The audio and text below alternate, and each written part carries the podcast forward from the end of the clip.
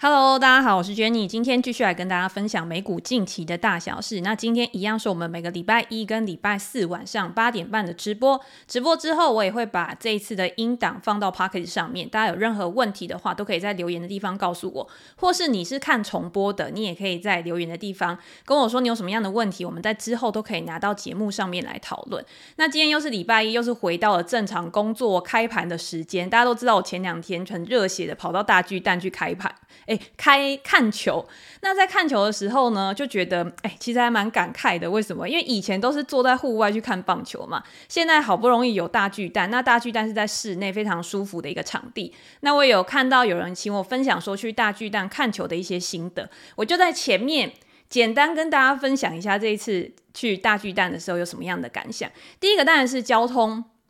跟停车，如果你今天要去的话，你坐捷运或者是开车，其实都很方便。它下面的停车场是非常大的，而且你用走路的，不到十分钟就可以到信义区。所以我觉得在旁边的餐饮其实也是还蛮方便。它现在里面是还没有很好的一个餐饮设施，旁边的商场也还没有开嘛。可是如果之后开始有办其他的活动的话，我是蛮建议大家可以走到信义区那边去觅食。那另外呢，就是内场的优缺点，以前都是在户外，所以你会看到可能。椅子啊，或者是什么地方，可能没有像现在大巨蛋那么干净。那它现在开刚开始当然是很新，可是坐在里面至少有吹冷气嘛，所以吹冷气然后看球的感觉真的是非常舒服的。其实我自己呢，在台湾看球，我比较喜欢看的是职篮，就从以前最早 SBL 开始，然后后来看到现在 P League 啊、T1 啊什么的，我自己就是非常喜欢感受那个篮球的氛围。那棒球当然我也是很喜欢啦。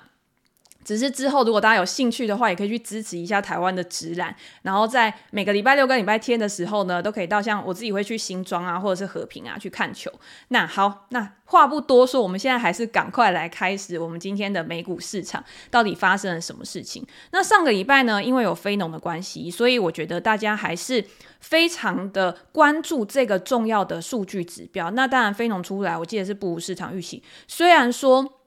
失业率呢是又在重新的下降的，但是如果你可以去细看一些数字的话，我觉得整体还是在处在。开始趋缓的一个状况，那我们也不多琢磨在非农，反正联总会现在在年底之前，在这个礼拜呢，看起来还是会维持利率不变，大家还是会关注说，在二零二四年到底会是一个什么样的状况，你还是要去关注在二零二四年的时候，整个经济的情势，甚至是我们等下会讲到，大家是怎么样去预估在二零二四年的时候，这些科技巨头会不会还是因为 AI 的关系，可以有进一步 EPS 的上升，那当然才会去带动估值的一个上涨。可是如果这些科技巨头呢，它引领市场，可是它的一个获利并没有像今年在表现的那么好的话，那是不是也会有带动估值下修的一个疑虑？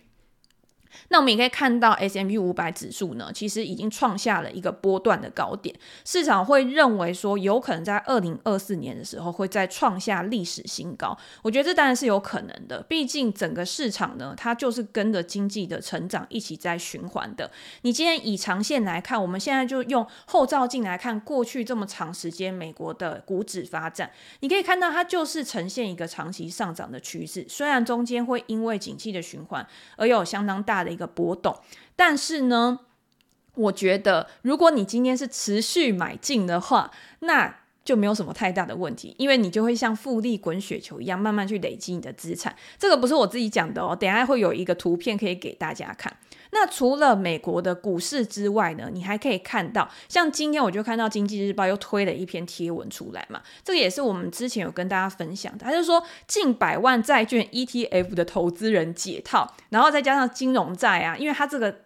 这个报道里面，其实它就是有一个置入一个产品啦，他就有讲到一个金融债的部分，他也说，哎，金融债在过去这一段时间好像表现也不错。可是实际上呢，大家都知道为什么债券会反弹，它主要当然就是因为殖利率开始下滑，从十月底债券殖利率创高之后，到现在债券殖利率大幅的一个下跌，我们也可以在上。一部影片就有跟大家讲，所以你今天债券的值利率跟价格，它本来就是呈现反向关系的。所以债券要在什么时候买，就是要在它极端的有一个利率的高值的时候，或者是当市场都认为说未来可能不会有风险，因为大家都认为债券是有避险需求。当这个资产它过去被长时间证明有效的功能已经被大家唾弃的时候，这个时候就是你可以逢低去布局买进的时候。可是呢，如果你现在是因为它涨上来，你才要去追高，我是觉得啦。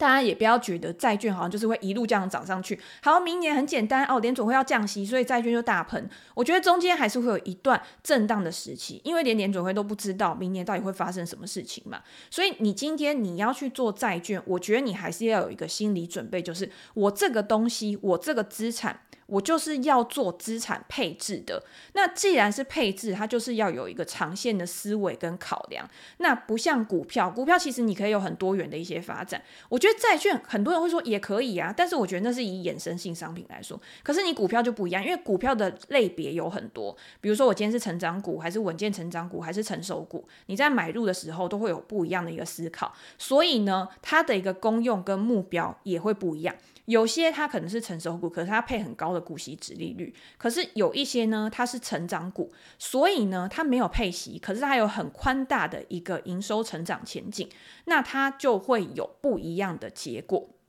那在昨嗯之前呢，有一个读者在我下面的一个问题，他就有问到，他说：“诶。就你我们如果今天要去买美国的有支付股息的公司的话，那它都会预扣三十 percent 的税。那这样子对于台湾的投资人来说，是不是就是比较不划算？你就要去想哦，我今天我不是去鼓吹大家，你为了领股息而去投资美股。美股是一个非常奖励成长的公司的一个市场，所以你今天你要买美股的时候，你第一个想到的应该是要想说，这个公司它有没有成长性，它所处的产业有没有成长性。如果这两个都有的话，它又有配股息，那当然你在未来你是可以拿到资本利得，再加上股息收益的。你的投资总报酬绝对不是只有资本利得、股价上涨获得的，或者是只有投资股息股然后拿到股息获得，它是两个加总起来的。比如说，我们讲最近创高的好事多好了，大家有发现好事多最近股价创高吗？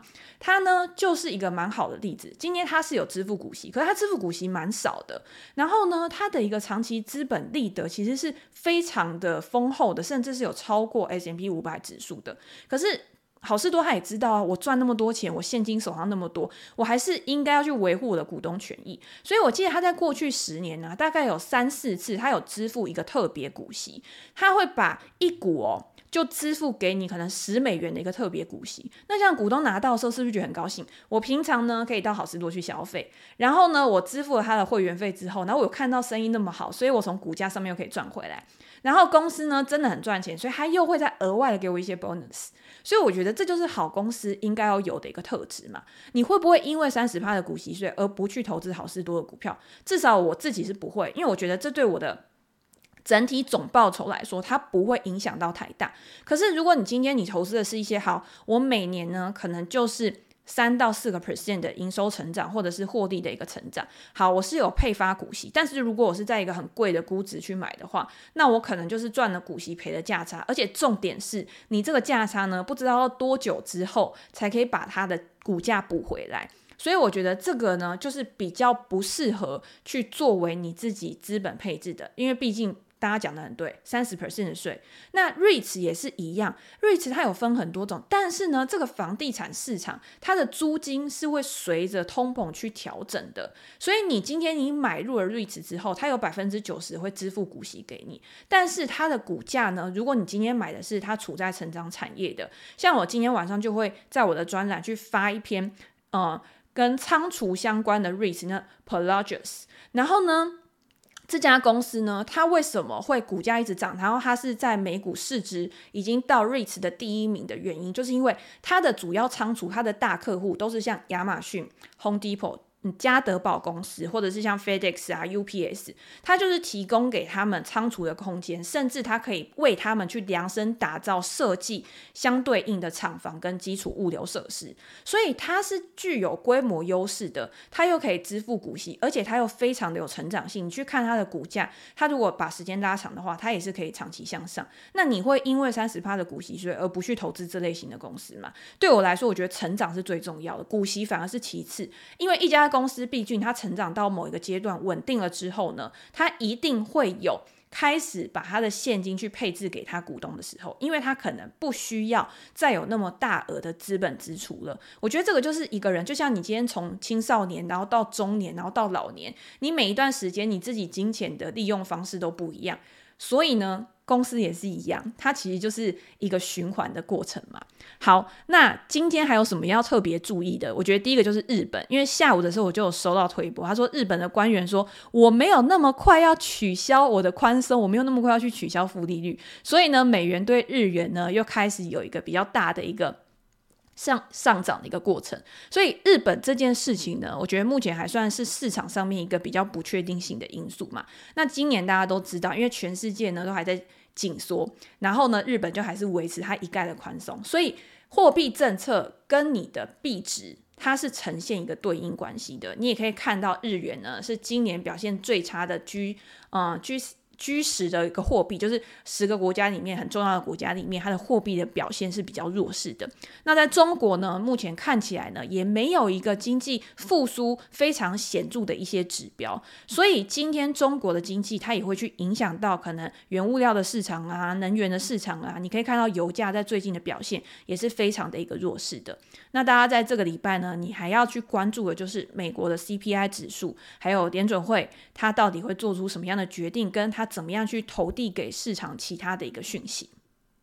好，那我们在接下来呢，我们就要讲到我们刚刚讲的，虽然说美股啊、纳斯达克啊看起来都非常的一个强势，但是现在大家去想的，已经不是说好我这一个。呃，目前的一个状况表现的是怎么样？我要去想的是我明年的状况要怎么样。那大家都知道，今年是以 G7 就是七大科技巨头去引领美股的市场的。可是呢，今年一开始年初的时候，大家嗯、大家不知道知不知道那个时候 G7 这几家公司呢，它的一个本益比大概也才二十一倍左右而已。可是现在呢，已经慢慢的往上了，甚至已经到平均来说大概有三十倍以上的一个水准。所以，如果今天他们要再持续的去上涨的话，我觉得要有一个盈余带动估值的提升，这样是比较合理的，因为你才说得通嘛。如果你今天只是呃乱七八糟涨一通的话，大家会说，诶，泡沫是不是又来 AI 泡沫？可是呢，目前看起来是这几家公司它真的是有获利，而且已经慢慢的去。嗯，延展开来，比如说我本来是卖硬体的公司，我开始去延伸到软体行业。你可以看到最近像什么 Workday 啊，或者是很多的 SaaS 公司，他们都会告诉你说，我要怎么样去帮我的客户去导入到 AI，然后去让他们对我的产品有更好的粘着度，甚至是因为这些 SaaS 的公司，它都有很多的模组可以去让客户购买。所以我今天我如果让他用得开心、用得满意的话，他可以在我的公司买更多的产品，做更多的消费的话，留存率也会更高。对于这些 SaaS 公司来说，它未来的营收可预测性跟它的获利能力也会更好。好，那微软呢？当然是现在呢，看起来包括了像辉达，都是受到 AI 趋势推动最。呃，最强劲的一些公司，但是呢，你也可以看到他们的估值其实现在就已经比较高了嘛。而且他们为什么一直好像没有一个在强劲的往上涨的一个推动力？是因为市场认为呢，他们这些大型的科技公司在明年开始，他们的获利成长可能会开始有趋缓的一个情况。所有的股价都是反映未来的预期的，所以当他们会有这样的预期的时候，自然也会有人开始有一些卖股票的操作啊，甚至。甚至是像最近你可以看到很多的内部人呢，好像都已经有开始在慢慢的卖出股票，会不会是市场也会开始有一种轮动的动作？这个是我们在之前有跟大家做讨论的。可是呢，你今天你也不会说因为这样子你就觉得要崩盘的吧？或者是因为这样子你就把你手上的股票都卖掉？因为呢，现在就是一个多头市场，持续买进就是最佳的一个策略。所以你可以看到，我我看到 Bloomberg 它的一个嗯报道。他就有说，持续买进的策略，在今年是击败了其他的一个策略。那我们之前就有介绍过一本书，就叫做《持续买进》嘛。它就是告诉你说，你要怎么样透过你的持续的现金流入，然后持续的去投资，去更扩大、更快速的去累积你的财富雪球。那今年呢，你看 Buy and Hold，就是我买进持有的策略呢，是创造了非常好的一个报酬，甚至是哦，如果你今年把年初的下跌，因为它是先下跌之后，然后再开始掀起了一波上涨。把它扣掉的话，其实它的表现呢会更好。我们可以看到，今年以来 S M P 五百指数已经上涨了快要二十个 percent 了嘛。那如果呢，你今天是把前面几天的一个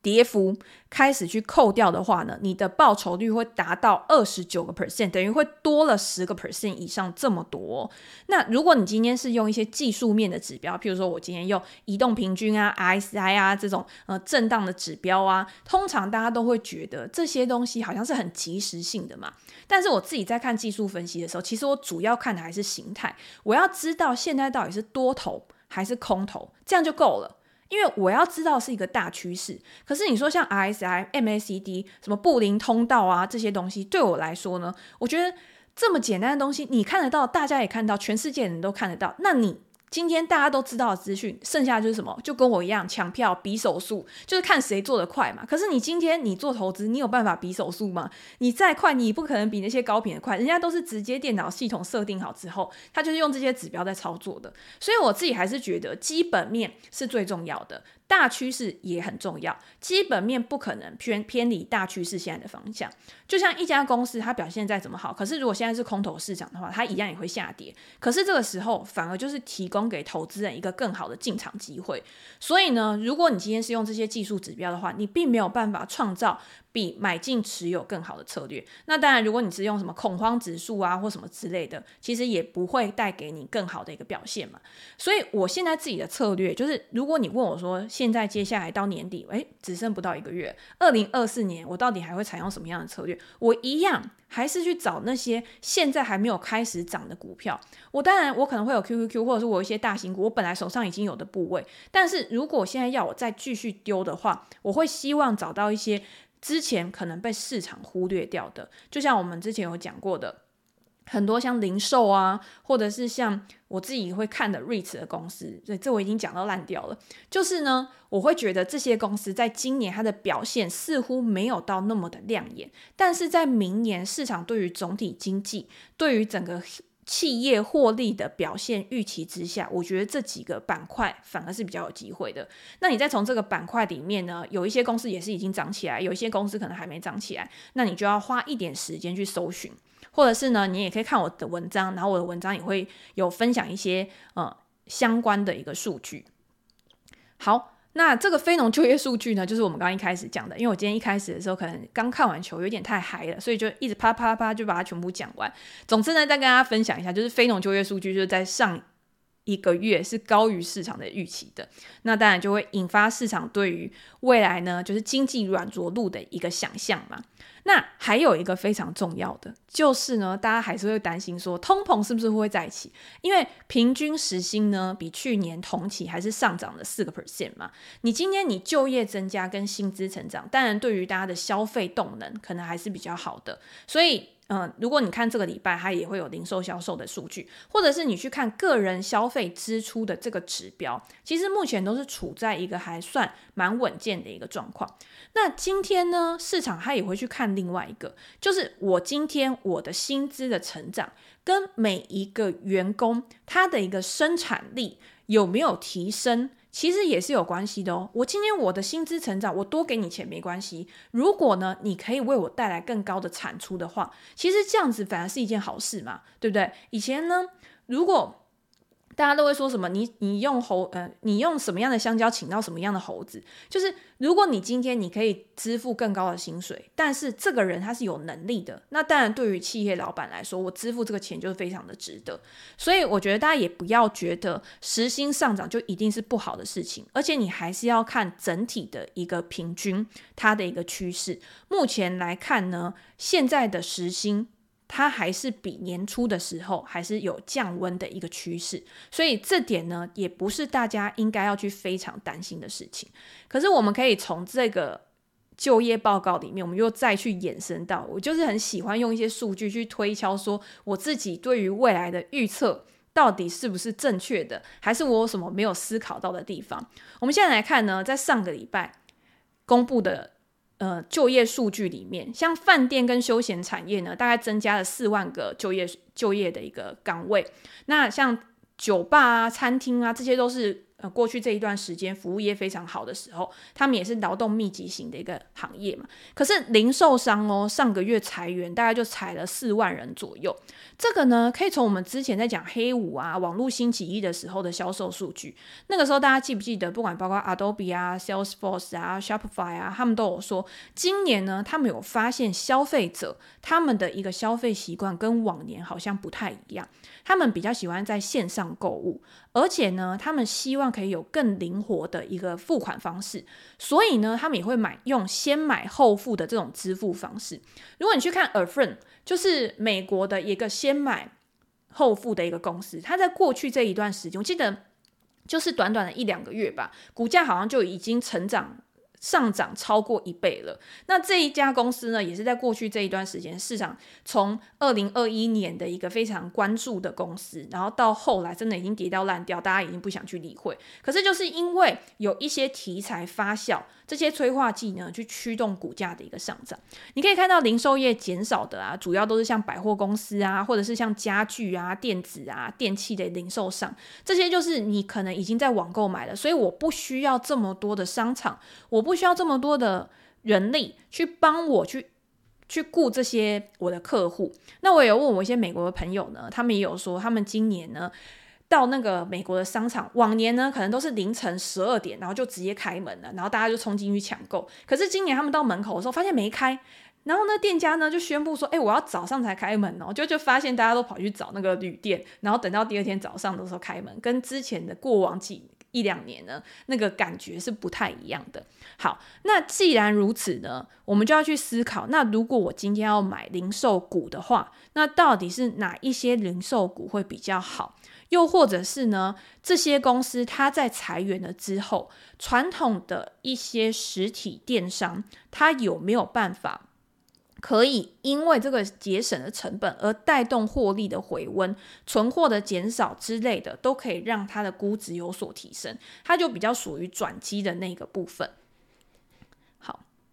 那我们来介绍一家公司。好了，我觉得这家公司呢，我觉得不管是在实体店或者是在网购，都有还蛮不错的水准。就是 Lululemon。上个礼拜我在我的那个 Press Play。的 Line 的群组里面就有跟大家说，哎，我们之前介绍那个 Lululemon 呢，它好像已经快创新高了。结果没想到呢，在当天它就上涨了五个 percent，然后直接就是创下历史新高。那 Lululemon 这家公司，大家应该会觉得说，嗯，好像平常去百货公司的时候逛到，也不会特别注意，知道它里面。嗯，人很多，然后生意非常好，可是也没想到它的股价那么好。最近有很多的运动鞋开始在信义新天地开始去展店，不知道大家有没有发现？像 On，就是我们之前介绍那个慢跑鞋嘛，它也开始在台湾呢。我觉得展店也算是还蛮快速。我去星光三月逛街的时候有看到，像 Hoka，它也有一个很大的一个专柜，而且是。有好几家百货公司，我看到里面都已经有设蛮大的一个专柜。我今天还有看到另外一家实体零售呢，Abercrombie，它的第一家台湾的店要在台中去开幕了嘛。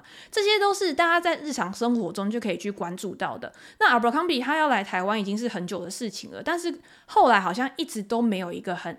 嗯明显的一个推进。那大家也可以看到 Abercrombie 呢，它。过去这一段时间的股价非常强，我自己是有一个非常不负责任的观察，就是一旦呢美股的公司到台湾开始很快速的去展店的时候，通常都会带起一波股价的大涨，这个是不负责任的哈。可是我跟你讲，应用在我之前看到 Lululemon，然后特斯拉，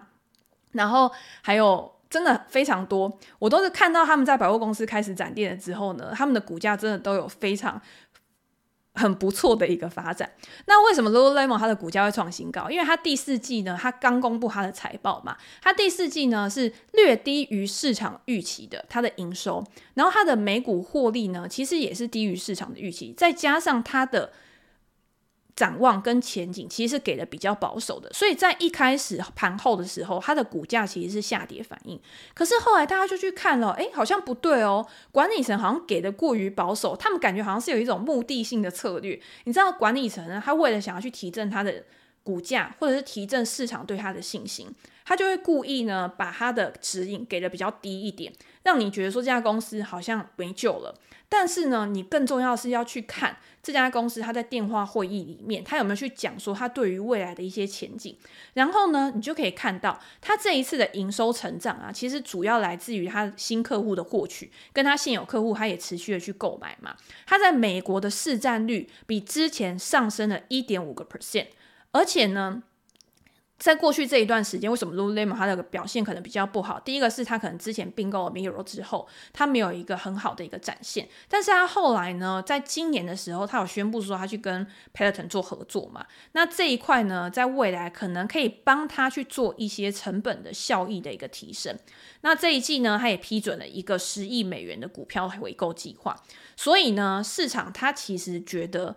Lululemon 它的基本面其实是没有太大的一个问题的，管理层给的保守，只是希望在下一次给出来的展望之后呢，可以去击败他自己给出来的预期，让市场对这家公司更有信心。结果。当大家可能看完了电话会议之后，就发现一件事情，就是想说啊，原来他没有那么烂，而且他过去这一段时间呢，他的表现，他的景气也随着他的销售一直回温当中。如果你今天要去看 Lululemon 过去十年的营收成长率，我记得它营收平均都可以达到二十个 percent，然后它的每股获利的成长率，我记得也是有双位数的成长。这家公司目前呢，就是还是维持在一个成长的周期，虽然说大家会觉得现在有很多。像什么阿罗啊，或什么之类的公司，好像已经成为他的劲敌。但是至少呢，我觉得它还是具有一定的一个品牌的优势跟一定的占有率。那像 Nike 最近其实反弹也蛮多的嘛，所以我觉得大家也都可以去参考一下。好，那如果你今天你对这些公司都不熟的话，我们今天呢，最后再来跟大家介绍一下 ETF。我们上次有跟大家介绍 ETF，因为我觉得如果你今天进入到美股市场，你不知道到底要买哪一档个股，你也不知道怎么估值的话，ETF 其实是一种蛮好的入手方式，或者是你可以去找到好公司的一种方式。那你可以看到 Van X 这家零售业的 ETF RTH 是画面左边的这一张图，它的表现是比较强势。它最近一年呢，它的股价上涨幅度大概达到十五个 percent。那右边呢是标普的零售业 ETF，它的股票代号是 XRT，它近一年呢大概就是只有五点五个 percent 的一个涨幅。那两家都是零售业，为什么它的股票股价会有比较大的一个差异？原因第一个是因为 ETF 的集中度，两家公司都是主题式的 ETF，但是他们的持股数量不一样。RTH 它只有持有二十六档，而且这二十六档里面呢，光是亚马逊就占了二十个 percent。那像第二名的，像 Home Depot、家德宝就占了大概九个 percent，好事多呢大概占了七呃七到八个 percent 左右。它所持有的都是比较大型的股票，所以你可以看到今年大型股就是表现得比较好嘛，所以当然带动这个零售业 ETF RTH 它的表现就会是比较好。好，那右边呢 XRT 它就是比较属于那种。比较店面的，比较实体商店的，而且它的分，它的股权权重分是比较分散的。它共布局在八十档的 ETF，然后每一每一档公司呢，大概都是两到三个 percent 左右的一个权重。像 Gap，Gap 它表现非常好，但是因为它的权重也大概就是二点二二点多个 percent 而已，所以你说要拉动整体的一个股价，其实是比较困难的。那像什么维多利亚，或者是呢 FL，就是那个 Full Locker，它其实也是一样，就是你今天你表现的好或不好，其实它要有一个整体性的回温，它的表现才会比较好。那如果我今天预期说明年经济会软着陆，明年零售业开始，大家的消费支出还是会一样有不错的一个表现，那再加上呢这些。实体零售，它可能支付的股息也是比左边那个电商股比较好嘛。那你也可以稍微的去观察一下，它前几大持股里面有没有哪一些公司，它还是处在一个比较低档、估值比较合理的，也可以去做个股的一个布局。这些都是给大家一个大的方向而已。那我们刚刚讲的嘛，RTH 它就是你可以看到，包括像亚马逊啊、Home Depot 啊、Walmart 啊、好事多啊这些公司，或者是它有比较多的那种医疗啊、药店啊什么的，那你就可以。去找这些公司哪一些在明年呢？它可能会比较有机会的，比如说像呃 O I L Y，就是它这个呃汽车零配件的，我觉得你就可以去看看，因为今年呢感觉车市就是有稍微比较降温嘛，那明年会不会有比较好？那搞不好又是一个机会。所以我通常都会从这种前十大持股里面去找到我自己比较喜欢的一个公司。好，那今天呢就先跟大家分享到这边。如果大家有兴趣的话呢，我之后也会再介绍更多的 ETF 给大家。那现在呢就要回答一下现场有没有一些呃朋友有及时的问题。好，有一位林玉淑吗？林玉淑，然后 Jenny 有看好降息后的房地产 ETF 吗？请问有推荐的房地产 ETF 吗？其实房地产 ETF 要看你，如果你今天是 REITs 的话，当然就是 VNQ 嘛，它就是。全部，它就是最大市值最大的房地产 REITs 的 ETF。那它过去的呃这一段时间呢，它的表现也是稍微比较弱势一点点。那如果你是要看好建筑商的话，建筑商的话，我记得是 XHB 吧？XHB 呢，它就是跟建筑商比较有关的 ETF，所以它就不是像其他的 REITs 一样说，诶，股息率可能比较高啊，或者是什么？对，X XHB，。然后从 XHB 里面呢，你可以再去找到哪一些公司，它可能是现在表现的比较好的，那你就可以去观察它的前十大持股到底有哪些。我觉得这两档呢，是你可以去列到你的观察清单里面的。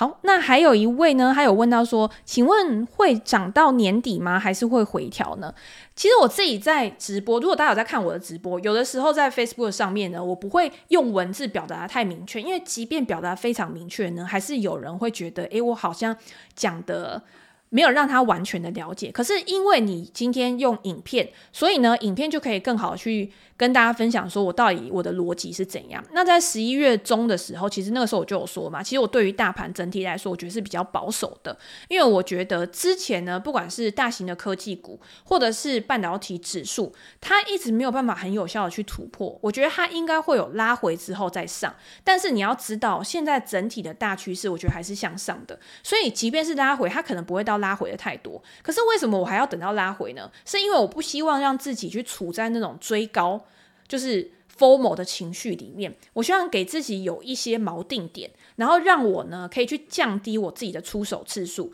不要做到 over trade，就是过度交易。今天有人说，诶，你又不是做期货，你又不是做短线交易，你干嘛要去在乎你自己有没有 over trade？但是我觉得除了估值以外，今天你去设定，比如说在乖离太大的时候，我就保持冷静观望。我今天也不会因为这样一两个月，然后我没有出手，没有去加码，然后我之后我的绩效就会非常烂。其实不会嘛，人就是要有什么都不作为的勇气，其实也是一种作为。那现在看起来呢，当然盘势看起来很强，已经创下了波段一个高点。那我自己呢，还是会去观察，诶，创了波段高点之后的这个动能的延续性到底是怎么样？可能这个礼拜的 CPI 啊，或者是这个礼拜联准会啊，他们有没有什么新的一个呃话题性抛出来？如果今天，这个催化剂它抛出来之后，动能还是非常强。那或许你在风险可控的情况之下，你可以去做追高的一个动作，但是你的下档风险就要设定好。但是如果今天有抛出了什么东西，比如说是让大家对于未来的预期是比较偏向悲观的，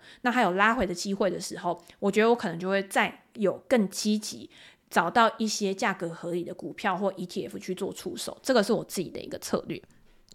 请问有推荐科技股的 ETF 吗？我觉得会问这个问题，应该就是美股的新手，他可能才会去想说有哪一些科技股的 ETF 可以去布局。那如果你今天是你都还没有去投资美股的话，第一个科技股的 ETF 当然是 QQQ 纳斯达克一百指数的 ETF，因为它主要呢就是针对纳斯达克指数里面，呃，大型股，大型股的权重会比较重，它是以市值加权的，它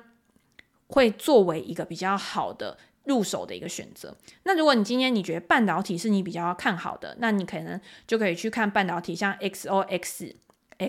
或者是 SMH 这两档都是跟半导体相关的 ETF。我在我的 YouTube 的频道上面有做半导体 ETF 的影片，大家只要搜寻半导体 ETF 就可以找得到了。那如果你今天已经是有投资美股的，你觉得说大型股已经觉得我满手都是大型股，我想要看一些小型股的科技股啊，或者是软体股啊、成长股啊。软体股其实也有分大型软体股的 ETF 跟比较。嗯，中小型的，那大型股可能就是 IGV 嘛。那如果你今天是比较小型的，你可能想要布局像云端啊，比如说 CLOU 啊这些的，那这些就是有更多更多不一样的种类。我觉得呢，大家给我很好的灵感，就我之后在 IG 呢，其实可以跟大家多分享一些这类的讯息，让大家知道说到底这些公司有哪些可以让我们去做布局。